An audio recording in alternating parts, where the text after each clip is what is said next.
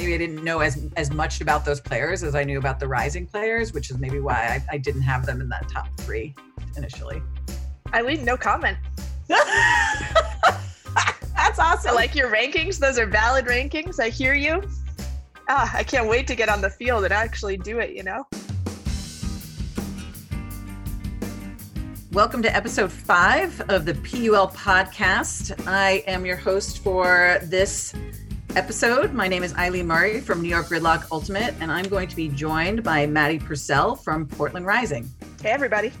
All right. So, in the podcast today, we thought it would be fun to bring two teams from the Eastern Division on for a conversation to talk a little bit about our organizations. I know I'm personally really excited to hear a little bit more about Portland Rising and just the way that it took off and the things you've been doing this season because they've been amazing. And then at the end, we can have some conversation around the rest of the teams in our division and maybe talk about some interesting storylines that we've seen in terms of the rosters. How does that sound? Sounds good. There's a lot to talk about. Even without playing right now, you know? I know. So I am really excited. So Maddie and I have been on the board together now, you know, for several months, but have never really been able to have a conversation like this. So I'm personally really excited to get to know you and your organization a little bit better. Uh, so I really appreciate that uh, you were willing to do this with me today. Yeah, likewise. And, um, you know, one of the coolest things for us at Rising joining the league is having our nearest geographical neighbors also be folks who are like, you know, hey, here's how we figured this out with contracts before, or something like that. And um, helped us not reinvent the wheel on every single facet of bringing a team into the league. So um, grateful for the leadership of New York and excited to be in this league together.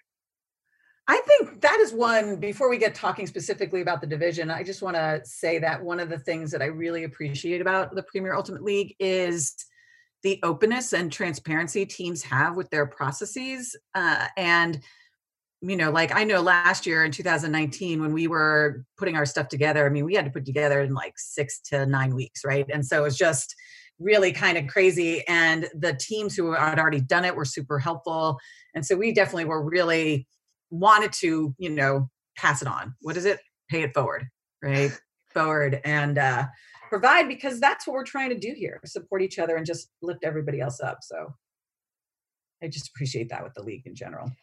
Yeah, likewise. And it feels like there's a lot of room and energy to be creating um, on everything as we go. So, you know, paying it forward, but then also being able to contribute uh, in terms of what Portland wants to bring to the league and how that is, you know, in line with what's been there before and maybe their ideas to grow on some parts of it. Um, it's definitely uh, one of the most collaborative organizations I've been a part of, especially for something that is you know we only meet on vid chat so it's been cool to to get started and have zoom be such a big part of how we know each other. I know. Even before we were in quarantine. Right right. Well that's a good segue into talking a little bit about your organization. So you know you said one of the things is this feedback loop right? So like you you've got some information and then you've been improving upon different things that we've been using. And so i was wondering if you could talk a little bit about the formation of your team and the i don't know were there any like interesting decisions you had to make or you know what happened when you started to think about this and just in terms of how you were forming your team in the first place? Well uh, you were saying the, the first year you joined it happened real fast. It felt like it was happening extremely quickly for us too um, just in terms of uh, how fast we were building an organization. I know a couple of the new teams were in talks with the league for several months leading up um, and we turned around in basically a month um, and then found out we were in the league mid-november and had like two weeks until it became public knowledge. So in that time we were creating the whole business and the brand and choosing a name and um, what we wanted it to be representing. And uh, both chloe and i my uh, co-owner have run businesses uh, in other parts of our lives. And so what we did was i think we found out we got the team on wednesday. We cleared our schedule for friday sat down and we're like all right what's portland we didn't have the name yet, but what's Portland Rising going to be? Um, how do we want to make our decisions? What's driving this? Um, and one of the things that we settled on right at the beginning was setting a professional standard and grateful but not satisfied. Um, and those two things have fed into pretty much every decision we've made since.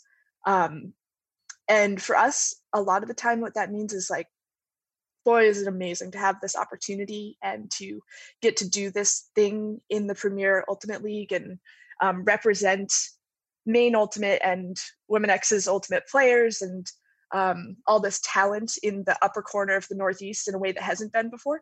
But also, it's not enough just to get to be here and like put on some okay games. Like, we want to commit to um, paying our players and people in the organization for every bit of their value and um, you know in a city like portland ultimate's a big part of the not the like main culture but just adjacent and we think that you have this opportunity to make ultimate sort of a, a mainstream sport here and where does it go from there? So um, from the beginning we really set a commitment for thinking big um, in terms of business and in terms of brand building and uh, obviously things have gone a little bit awry and now it's an opportunity to figure out how we're doing that even without the games that we planned this spring right so that's interesting so i've, I've been up to i lived in boston for several years and had gone to maine for uh, Clambake and, and met with some Maine players and, and things like that and it does seem to be an integral part of the culture but i see how you how you're saying it's adjacent one of the things that I know that's happening in the Northeast is a couple of years ago, Vermont, the Vermont legislature had ultimate listed as a varsity sport. When you say become more part of the main culture, is that kind of something that you think you might be looking towards or that you think Rising could help facilitate? There's a little bit of that. Definitely the youth programs have exploded under Maine Ultimate, which is our nonprofit disc league. Um, and an excellent partner for Rising. They the schools, I think we were at like 53 high school programs and about 30 middle school, um, which in the state of Maine is those are significant numbers.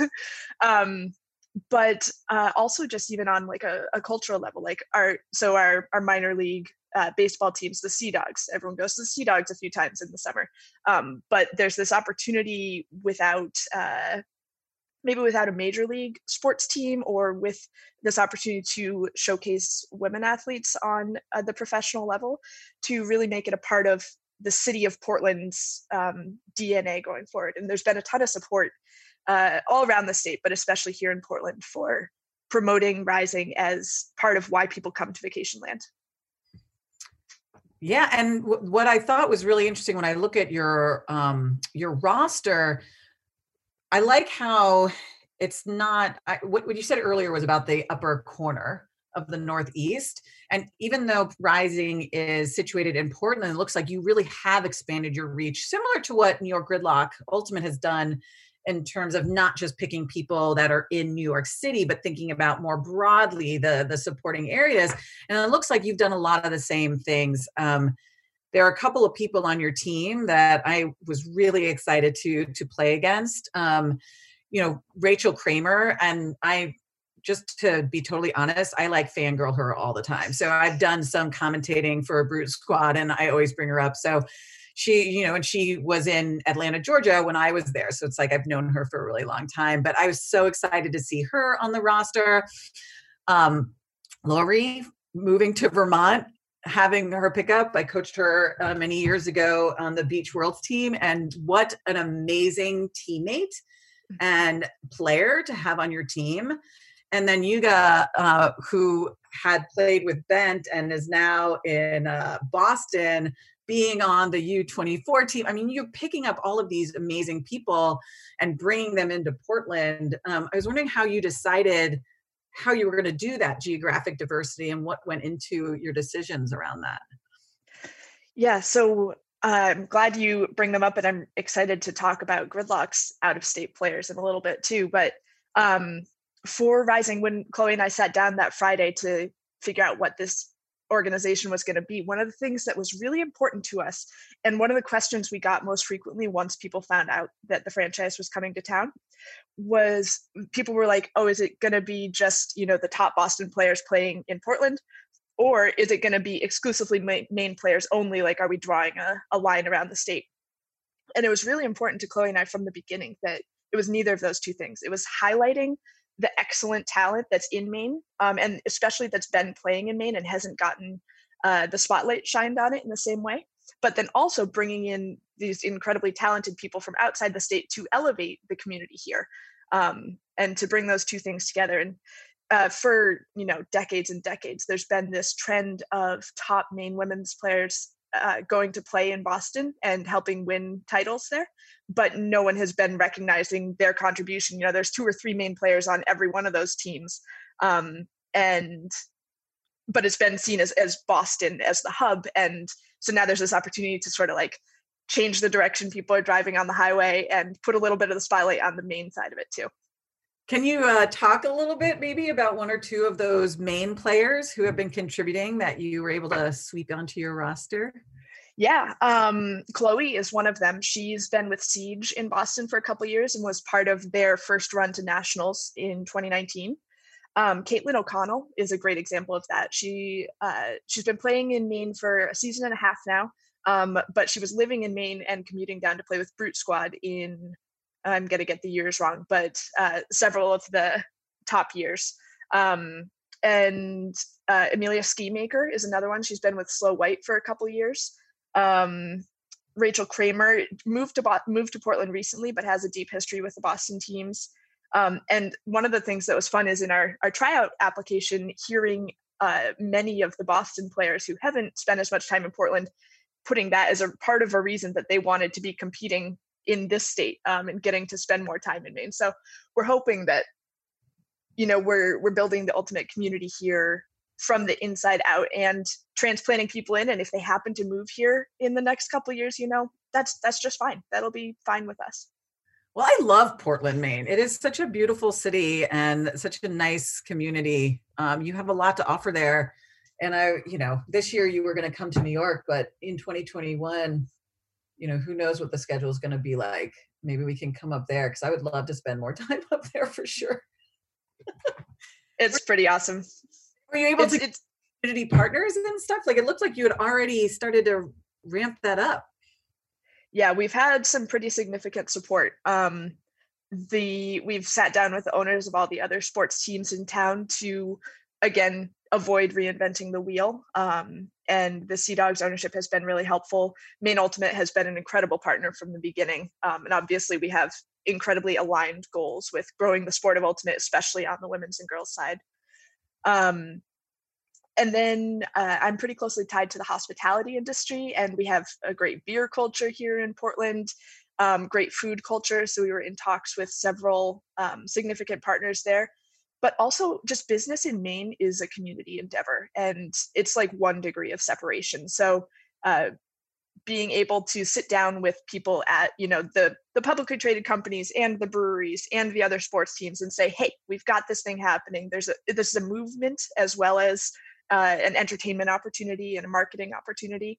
Um, there were a lot of people who got on board right away and who i think still will get on board when we're uh, when we know exactly what we're offering going forward yeah, that's really interesting. I think that's one of the main differences I see between a market like New York and a market like Portland, Maine. And one of the things that really fascinates me about the PUL is the fact that the markets are so different. And so, you know, in a place like New York City, it's it's not like that, right? Like the, the, the, the that community partnership and you know trying to meet with those people is a, it, it's a lot more challenging for us, I think, in ways, and also you know, like w- just actually finding field space, right? Where are we even going to have our games and things like that? And it's certainly not going to be in Manhattan. And so if we pick a satellite location, you know, what happens? Like, how do we form partnerships near that particular location, which is maybe different than when we practice, which is different where everybody lives? There's all these kind of interesting challenges uh, around that. I don't really have a question, but it was just something that I was I was thinking about in terms of our two organizations. I'd honestly listen to a full podcast on how every team in the PUL handles fields and what the specific challenges are. I mean, for us, we're inside for like we we haven't we would be going outside I think last week for our practices, and so the rents on those indoor turfs are uh, a significant part of the budget. Um, yes. But you know we're pretty centralized, and hearing about where New York t- is going to put its games and how that actually something interesting we had on fields this year is we were going to play our uh, last regular season game in Boston, um, which opens up uh, different opportunities in terms of partnerships and marketing and things like that. Um, part of it was that the fields in Portland were already booked by the time we got the team for that particular weekend. Um, and although we can get the fields, there aren't that many of them. So if they're gone, they're gone. But then also it was Boston Invite weekend, which happened to be really early this year. And so a lot of the Maine ultimate community, um, our goal is to reach far beyond existing ultimate players, of course, but a lot of our core existing fan base was already going to be in Boston. We were going to be able to draw people from across the region and into Canada. Um, so we're putting on a showcase there. Um, if we were going to get it more into a fields discussion, I'd talk more about that one. We'll save That's it. Interesting. And I love that idea. We were actually planning to have our first game which was against DC Shadow. It was in DC, but it was Fools Fest weekend. And so we were going to do something similar. We are going to have a showcase at Fools Fest for the same reasons. If everyone from DC and the surrounding areas are going down to Fools, you might as well have the game there and and be able to draw upon that crowd. And because DC Shadow is also a new team, it was seemed like a really nice opportunity for them to have a big splash into the community and to to garner a lot of support. Uh, so yeah, we were planning on going down to Fredericksburg to play that first game. That would be pretty nice early April. Yeah. And I love Fools Fest. It's a fun, it's a fun tournament. Um, so uh, you know, like maybe we can now rep a little bit about the other teams. I already just brought up DC DC Shadow. Um, but you know, I so to, to be honest so maddie and i we were going back and forth through these uh, emails about planning for the podcast and she said something about doing homework looking at at rosters and i completely freaked out at that point because i was like i don't i want to make sure that i know what i'm talking about. So i went through and looked at the different rosters to just try to identify things that i thought might be interesting or, or noteworthy um, and so I don't know how you want to do this. I don't actually care. We could start talking about DC Shadow or start by talking about our teams. I don't know. What do you think? Uh, sure. We're on Shadow. Let's stay there. There's a lot okay. to talk about. They've got an interesting roster. No, they really do. So you when when you first looked at it, I don't know. What did you what did you think were your initial ideas about interesting storylines and things? Well, it's hard to miss Jenny Fey front and center. Um, and I feel like I've watched Jenny for so long um, be the quarterback and the doer for her team. I was rewatching an All Star Tour game versus Scandal um, a little while ago, and just thinking about Scandal in that uh, championship time period, watching her do so much. Um, but then there's so many other people on the roster who can play significant roles, and I'd be interested to see um, how how Shadow runs its subbing and its play calling and things like that with someone like Jenny. But then there's also um, you know, Carolyn Normile, you have to put right up at the top of the conversation and so many receivers that I, would be interested to see if, if they're looking to be shooting all the time or um, what what their on field looks like. They'd be an interesting one to scout. Yeah, I agree, and and I also noticed that, and this is very similar to I to I think many of the teams, not all the teams, but I feel like there's there's the teams like you know New York Gridlock or Shadow um, and um, Rising, where we're pulling from many different club teams, right? And then there are the the other teams like you know a Radiance or um, you know possibly Atlanta Soul that are a little bit more tied to one club team, for example. Um, so for Shadow, I saw you know you have your Jenny your Jenny Fey and and your Ashley Sylvester and your Hannah Boone from Space Heater, and then you have your your scandal players like Caroline Normile, but then you also have your Christine Valvo and your your uh, um, Lauren Allen, and then you have a bunch of players from Grit, and Grit has been such an interesting story. Um, they had a great run this year. They're you know bringing in people and really I think raising the level in DC in a way that I think is really exciting for that city.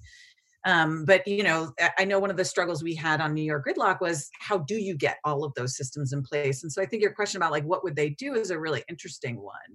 Because you have a Jenny Fey who, you know, might be used to a particular thing. Do you then say, let's build it around that? Or do we try to, I don't know, do something different, use her in a different way? Yeah, definitely a lot of experience in the coaching staff. Um, I could see that being kind of a deep playbook type of team Mm-hmm. Uh, one other player on the roster that I remember from a few years ago, haven't seen play in a while, is Kate Trenery. Um, I remember as being a really dynamic popper type of player. Um, and so just looking at some of the names on the roster I don't recognize and being that was one of my favorite parts of the PUL last year was watching um, people I didn't know and then grew to have enormous respect for over the course of the season. I think there's a lot of potential for that in Shadow. Yeah. And I wonder if, you know, a, a team that, you know, maybe had like uh, being a new team, I think it's hard because you have to figure that out pretty quickly. And I wonder what way that would benefit them because other teams wouldn't be able to scout them as easily um, and how much it would like maybe like there'd be like a steep learning curve for them. Yeah it was uh, fun as a new team to think about the role of scouting and how it's different in the pul compared to other um, organizations where we have this uh, relative advantage going in of being totally unknown. Um, and so how do you choose when you're rolling things out? And uh, are you saving things that maybe you've seen other teams do? Obviously with coaching turnover on some of the rosters um, it might all change anyway but uh, it's it's fun to have that scouting piece of the puzzle in ultimate in a way that we haven't in portland before. Yeah but then like so but if we look at a team like pride for example you know they they have 16 new players out of a 27 person roster um, one of the players who played last year is now going to be one of the coaches. Um, so Elaine Elaine Wetley has you know experience with the team, but the other coach was I don't think was part of the team last year, and so that's a so even though we have this video of Pride, I wonder how much how much that would actually help with the scouting because uh, you know more than half the team is is new this year for them. Yeah, and also I think their main playmakers has probably changed. Um, uh, Sadie Jezierski stays on, but even just changing out Sophie Knowles for Paige Soper is a huge dynamic change. And uh, Paige, I think, is another one that you could run a team through and have Jezierski as the release. Um, but do you choose to do that, or are you making a full roster contribution type of play style? Right. And, and then how do you fill those holes? Like how do you fill the the Sophie, the Sophie Knowles hole, right? Um, and the other people that were their playmakers that wound up leaving. And I, I wonder if there was, you know, thought in terms of their roster, in terms of how they're going to do it, because it also looks like a pretty young team.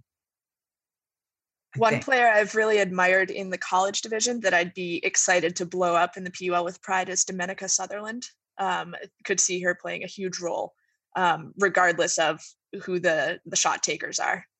Yeah, yeah, and she's she is part of the like cluster from Pittsburgh that Columbus was able to draw this year, and so you know there is there's several. I think wait, let me count one, two, three, four, five, six new players from the Pittsburgh area who are living currently living in Pittsburgh.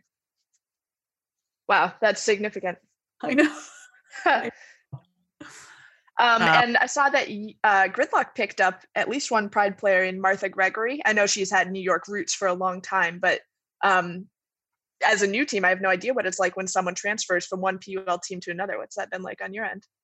Well, yeah. So, you know, Martha, you know, it does have New York roots. And so the reason why she was playing with Pride is because she was there for the year, but she did play the club season with Bent. Uh, and now she is back full time in New York, and we have her on the roster. You know, it's it's interesting, but you know, you know, I would probably pick that player's brain a little bit in terms of you know what do you know. But again, with Pride being so new with so many changes, we would get some information, but I don't know like how much that would actually actually like help us with our scouting. And so, you know, with the team, you know, in the early games, I know it's harder to like scout the teams and you just have to go with what you said like we know what they do in the other divisions we can watch other film and stuff like that but knowing like the whole kind of strategy what to do against them mostly what we try to do is then just focus on ourselves and what we can do as a team right? And then as it gets later in the season especially when it reaches the playoffs then we can say all right so what are we going to do for this particular team and for these particular players? But yeah we were we we stole we stole uh martha which was really nice. Um, and uh, yeah, so that was really fun. Those backhands that you just can't stop. Eh, the the break backhand, you put your mark all the way around her and somehow she still hucks it through you. I know. That's so amazing. well, so another team that had a huge amount of turnover, uh, who also is a, a pretty young team, is the Nashville Nightshade. And so again, totally new coaching staff. Um, they have only 12 returners from last season. And I know that they have a young team. Um, and you know, and again, I think it would be hard to plan. We didn't get to play them last season, so we were really looking forward to playing them this season. Um, and again, like I don't know how much the the film would have been helpful for this year planning against them.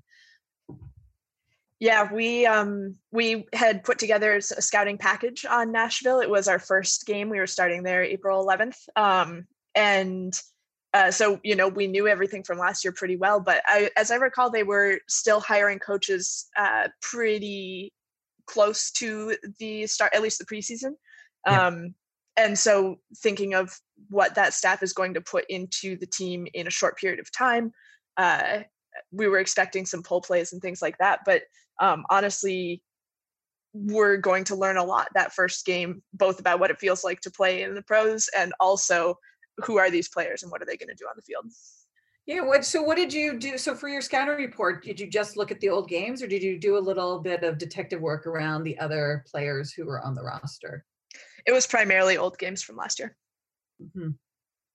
Mm-hmm. yeah so one of the new coaches uh, is abby roberts and abby is an old teammate of mine from ozone fame and so i uh i was able to speak with her a little bit before the season before the season changed so dramatically. We were talking and you know just this idea and i know this is something that i i had to work through the first couple of years i was coaching pro is what is the timing like? And how do you make decisions? What kind of strategy can you implement in such a short period of time with a limited number of hours together as a team? So we had a lot of interesting conversations around that and i was really excited to see what she, her and her coaching staff were going to do. Like you said what was the you know it, it is really fast right? What like each team maybe has like three to five practices before their first game and they're all coming from different teams. So what can you implement in that time?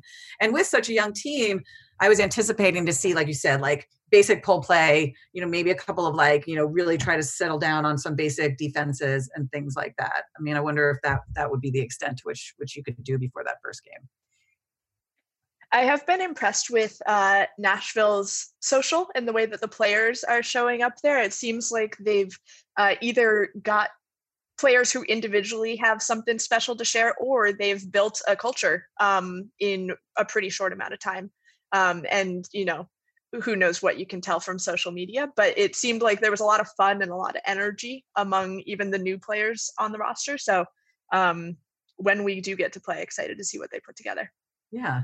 I was yeah, I, I would anticipate a lot of like young energy and, and fierce defense and and really giving really giving other teams a hard time. I was anticipating. I would really need to lock down my offense when we were playing against them for sure. So that you know another young team um, that is also in the South is Raleigh Radiance, and you know we played them in the semis last year, lost by one in double overtime. Just recently watched that game again. I hate it every time I watch it. Uh, but you know, like their team, you know, have they're ones who have a little bit less turnover. They have seven new players, but they do have a new coaching staff. And the other thing that's interesting to note, I think, is that, and I said this earlier, is that a lot of their players are on the same club team, Phoenix, and the ones that they've added who maybe aren't Phoenix have that kind of experience. So you look at like a Claire Revere, right, who was mm-hmm. in the 2016 All Star Tour, was the U24 mixed nationals team. You know, I imagine that you know, even if she hasn't been in the Phoenix club system, a player like that has a high enough ultimate IQ that they can come in and be able to participate and be a playmaker right from the very beginning. You got to think with losing um, Rebecca Fagan and Pitt Caithley that adding someone like Claire Revere to stretch the field and just go collect some goals is uh, something that Radiance was happy to add to the roster this year. Yes, I was actually surprised to see Fagan off off the roster, and then and then Lisa, of course, goes over to Revolution, which right like they need it, but anyway. At some point, it's got to be too many stars, right? Right. Yeah. Yeah. Uh, you know, someone I'm really excited about on the Radiance roster is Ella Youngst. Um, really enjoyed watching her highlights from YCC and a little bit of college. Um, could see her being maybe 2020s Anne Worth from the Raleigh squad, someone who's doing it all um, and uh, gets gets a lot of fan support. Um, and then uh, Tyler Smith is another one that I've really enjoyed in the college scene. Be interested to see how Tyler's like cool, calm handler style, uh, if it's able to transfer into the pro league right away. Um, but someone I think already has a lot of chemistry with a lot of players on this roster and could be another breakout type star for Raleigh. Yeah, and I think having, you know, someone like Jesse Jones on the roster with Tyler is really helpful because you know, it is different. It's a different game it's a different feel, a different speed and things like that. But I, I see Jesse as, as similar in terms of being like calm, cool, collected and be able to do that. So having her as a mentor on that team, I would imagine that Tyler would be able to, you know, come on and, and be able to adjust to the pace of the pro game a little bit more easily. Yeah, having a mentor like Jesse Jones is nothing to sniff at. I was really interested to see um, the coach uh, leaving Eddie Alcorn because I know you know he had such a huge impact. He's a great coach and such a, a huge impact. Um, and I, I, to be honest, I don't really know um, a lot about the other coaches that are coming on, but I just I thought that I was wondering what kind of impact that would have on the team. Honestly, um, from being a fan of the PUL last year to halting the season before we got to play this year, I'd say coaching is the area I'm least familiar with. Um, I know a couple coaches personally in their style just from experience in the club division, but uh, seeing the impact of coaches on the team and honestly what our Portland Rising coaching staff was able to put together, even in just the four practices that we had um, before we postponed things, was uh, pretty awesome with the amount of of resources and um, and scouting and things like that that is available in the pro league. Um, but I I have no idea what that means for Radiance to have the coaching staff switch up, and I'd be interested to learn. Yeah, and you know, speaking of your coaches, I think that that definitely is some a strength that of your team. You know, beyond your you know great roster, the coaching staff. When I saw that, I said, "This is this is going to be a formidable opponent, right?" Because of that coaching staff that you have, you know, and I think that, you know, especially uh, with Courtney having somebody who has had a lot of experience in high pressure kind of single game format is really helpful. It, again, the time is a little bit different, but I thought Courtney's knowledge of that kind of game format was going to be really helpful for your team. I could not believe how well um, Anne and Courtney clicked right away. Um, with their like different experiences. They did have one overlap. I believe they both played on the same worlds team coached by jason adams in like mm, 2014 or something like that uh, in italy. But other than that you know pretty separate careers and light buddy was in uh, minnesota for a while um, definitely part of the older guard who's done a lot to build up the ultimate communities in new england and uh, new hampshire and maine um, but the chemistry that they brought to the playbook and to practices and chalk talks from the beginning. Um, then we added Andrew Applegate, especially as a video specialist. Um, and putting those skills together was something we were uh, feeling with with them at the helm, feeling pretty confident going into the first season on a fast timeline. Yeah, I, I would be too if I were you. That's a that's an amazing coaching staff. Well, so um, we haven't talked about my roster a little bit. Um, I don't know. We, you know, if we're talking about coaches, so uh, myself and Isaiah Bryant are coming back as returning coaches. And we had two other coaches who had to leave for various reasons, and we picked up Zara Cadeau, um, who has been a tremendous asset to our team. Um, one of the best things that uh, you know she was able to bring to us is just her her ability to help us think through individual player feedback and also how to really help us strengthen our team culture. And you know i'm i'm sad that you know, obviously we can't like continue with the, our plan that we had but even just knowing that we had this additional layer of support um, i was super excited to be able to to work with her and see what would happen on the field. It's one of the things I've uh, been appreciating about Ultimate more and more, especially as we've gotten Rising off the ground, is the access to legends. And mm-hmm. for me, Zara definitely falls into that category. yeah. And we're also a team that has, you know, uh, players from a bunch of different places. And so, um, and we didn't have a tremendous amount of turnover. We had um, seven players not return, which, which was you know similar to Radiance, and so we didn't have a huge amount of turnover. And in the, with the people that we brought in, two were practice players last year, so they were already familiar with what we were doing. Martha had experience in the PUL before, and then we picked up three uh, additional AMP players. We had already started with Linda Morse and um, Drade Sabato, and you know, and then they brought in a couple more of their players, and then we picked up um, Casey Gorman from Scandals. So Amy Amy Zhao, who is one of our captains this year, her teammate from Scandal, and then we picked up two vent players. And so even though we have a bunch of different players, we still have like some built-in chemistry um, surrounding these these teams in the area. So yeah, I was really excited about our roster this season. I was uh, very excited to to see yours play. I mean, you had so many of the pieces from last year um, like Tulsa and Cassie running things and um, adding someone like Raha to that. Uh, um, I didn't realize Casey Gorman was also a scandal player. It seems like uh, New York and DC have a little bit of a, a trade thing going on. I don't know if you've actually sent anyone down to DC yet. Oh, Christy Kelly. Yes. Christy Kelly started the DC Shadow team. She was one of the players that left. And, you know, speaking in terms of, of the PUL, like we 100% encouraged Christy to do that and tried to help her as much as possible. As much as we hated to see her go, you know, the, the it's the whole is much more important than this, the you know, the part. And so we were just really excited to to see that be able to go. She's a great leader. She's I think been great on the board.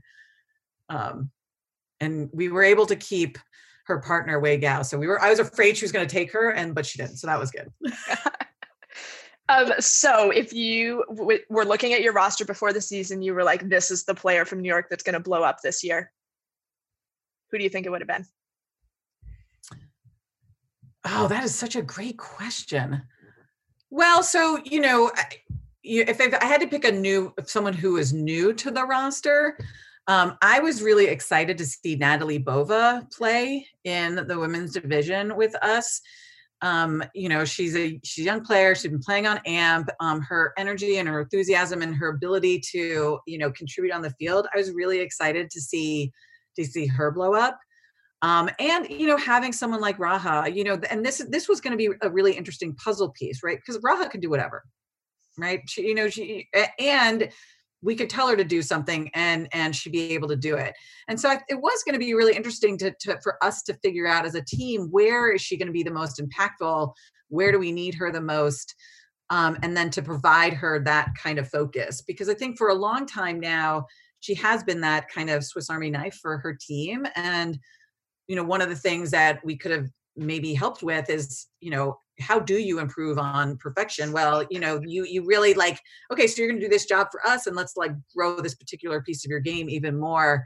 It was exciting from both sides. I think she was excited to have that opportunity we were excited to see how her fit in but i would imagine that she would have been all over our stat board. Uh, you know my uh, favorite piece of pul social media? Ooh that's a big maybe i shouldn't say that but when uh, there was Instagram story, there were Instagram stories implying that uh, perhaps some of the Revo players were coming to play for New York this year. Uh, uh, shoot, yeah, it was it was photos from tryouts, and I commented like, "What?" And uh, it was very coy responses, and it got me really excited for thinking about when we have free agency, and you know these best players are uh, being courted by different teams and different programs, and we're building something. Um, there's a lot of a lot of exciting potential there. Yeah, well, so we had yes, there were a lot of the the Colombian players were in New York for different reasons, and so they were like, "Can we come to try us?" We're like, "Of course, you're only going to raise the level of play." But yeah, I and I loved that little that little bit. That's interesting. You say that about the free agent though. So one of the things that um, Julie, my co and I think about is how can we stay competitive and stay committed to our organization and be supportive for other organizations you know like like encouraging christy to do this this thing in dc you know sharing different things. You know when i talked to abby from nashville nightshade you know talking being very candid about what are different struggles and what are different things you can think about as coaching and stuff like that and that's that sharing of knowledge.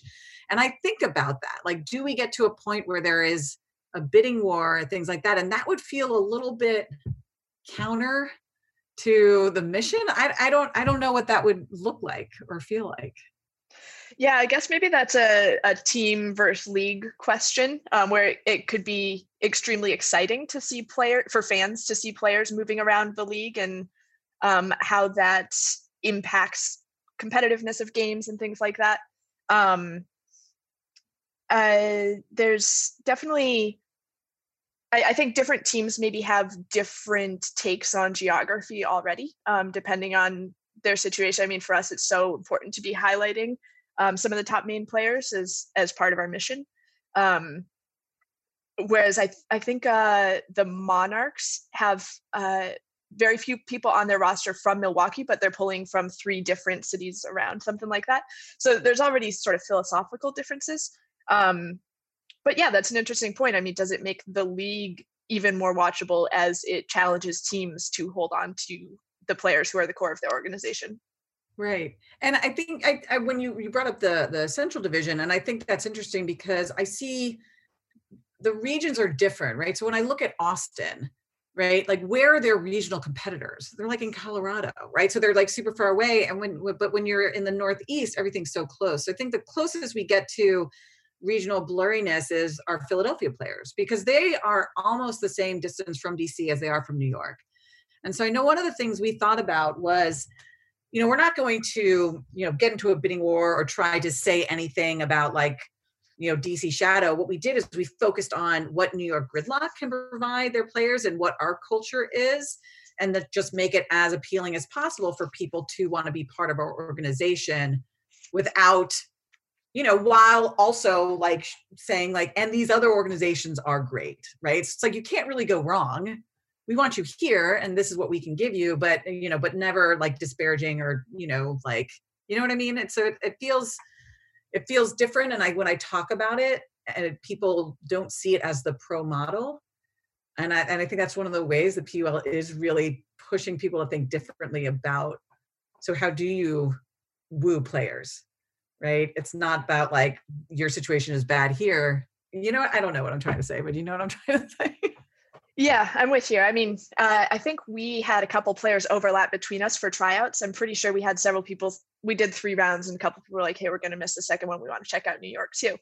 Um, and uh, that was a positive for us too, because you know, if our, our organizations are going to be different, and if someone's a better fit in one than the other, um, culture is so huge, especially at these early stages, and um, getting the right folks together in the right room, um, even if someone could be in addition to multiple different rooms. Something that uh, hard to go wrong with the teams in the league right now, and I hope it stays that way. I know, I know. So I don't know if you wanted to. I know last time they did some sort of what they thought the division would shake out at. I don't know. You said earlier you maybe weren't comfortable because we are both on a team. So, uh, but I don't know if you wanted to. Did, do, did we want to try to do that? okay, so here's the thing for me. Um, when we got the team in Portland, we found that the national ultimate community had a lot of questions about that decision. They were like, "Why Portland, Maine? I don't get it." And we realized that uh, outside of New England, uh, folks didn't understand what the ultimate community was like up here and um, how strong of a culture had been building, how the, like, the organizational excellence of Maine Ultimate, who's been running top notch tournaments for a decade now. Um, and so there's this opportunity to put a spotlight on it, but it also gave us the opportunity to be like, uh, you know, a little chip on the shoulder, like in a positive type of way, like why Portland Maine will will show you, you know. And I think when the rosters came out, people were like, okay, I'm I'm seeing some things here, and uh, but without ever having played together, we still have that little bit of like, yeah, I don't care, put us at the bottom, we'll, right. we'll see you on the field kind of thing. So uh, I think Portland's a contender, but I'm fine with people not thinking it until we prove it. Yeah. I actually, when I when I was ranking, I thought that the top the three teams that would be in contention for the final spots were going was New York. Well, because I'm New York, but but Radiance because of their experience and lack of turnover and Rising. I thought I thought the tremendous amount of turnover with Pride and Nightshade would make them have more of rebuilding years. And Shadows to me seemed maybe a little bit of a wild card. Maybe I didn't know as as much about those players as I knew about the Rising players, which is maybe why I, I didn't have them in that top three initially. Eileen, no comment. That's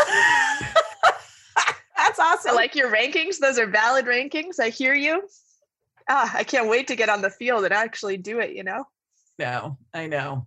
You know, with the with the new announcement of the fact that the season, official season, is not going to happen, you know, I'm still holding out hope that we will be able to play this summer against Portland Rising at some point as New York Gridlock Ultimate. I know we had already talked about it. And so I, for my own personal sanity, I am still holding out hope that that is going to happen. And then, yes, we will see what happens on the field. yeah, 100%. That's where Rising is too. We had maybe like three um, uncomfortable weeks of just total uncertainty after we postponed, you know, still unsure of how long it would take to uh, move forward after COVID and things like that. And then we, we still don't have any answers. But uh, by the end of that three weeks of uncertainty, we were like, all right, we're moving forward under the assumption that we're playing as Rising, and we don't know when. Um, but uh, it's it's been super encouraging to see our team